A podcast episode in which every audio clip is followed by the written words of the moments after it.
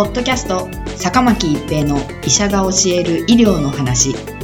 この番組は大学病院の内科医であり医学博士である坂巻が疾患や予防医療といった医療に関してお話しする番組です。それでは今回の番組をお楽しみください。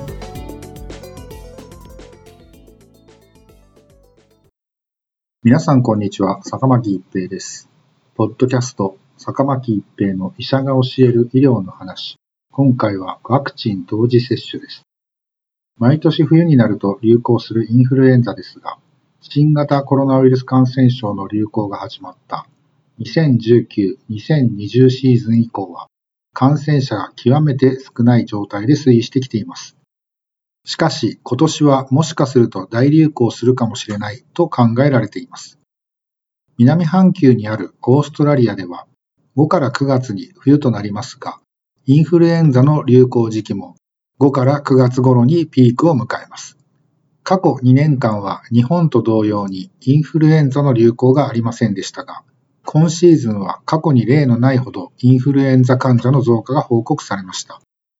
オーストラリアでのインフルエンザの流行は、その後の日本での流行を予測する上で参考になることが多く、日本でも今年の冬はインフルエンザが流行する可能性があります。日本では2019-2020、2020-2021、2021-2022という3つのシーズンでインフルエンザの大きな流行が見られませんでしたので、3年間にわたりインフルエンザに対する免疫を持たない人が増え続けていることになります。次にインフルエンザが流行する際は、オーストラリアと同様にこれまでのシーズンを大きく上回る大流行になる可能性があります。今年も10月からインフルエンザワクチンの接種が全国の医療機関で開始されます。今シーズンのインフルエンザの流行に備えて、インフルエンザワクチンの接種を検討する必要があります。特に重症化するリスクの高い高齢者、妊婦さん、ステロイドなどの免疫抑制のお薬を飲んで免疫が弱っている方などは、インフルエンザワクチンを接種することを強く推奨されています。今年は十分なインフルエンザワクチンの供給が予定されていますので、これらに該当しない方も接種を検討する必要があります。一方、新型コロナウイルス感染症も冬の方が流行しやすいと考えられています。新型コロナウイルスの流行が始まって以降、これまでも冬に感染者の増加が見られています。第7波のピークは超えて新規感染者は減少傾向にありますが、今年も冬に新型コロナウイルスが流行し、第8波となる可能性があります。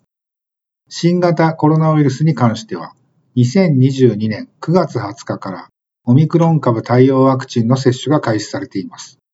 まずは従来の新型コロナウイルスワクチンの4回目のワクチン接種の対象となっていた高齢者、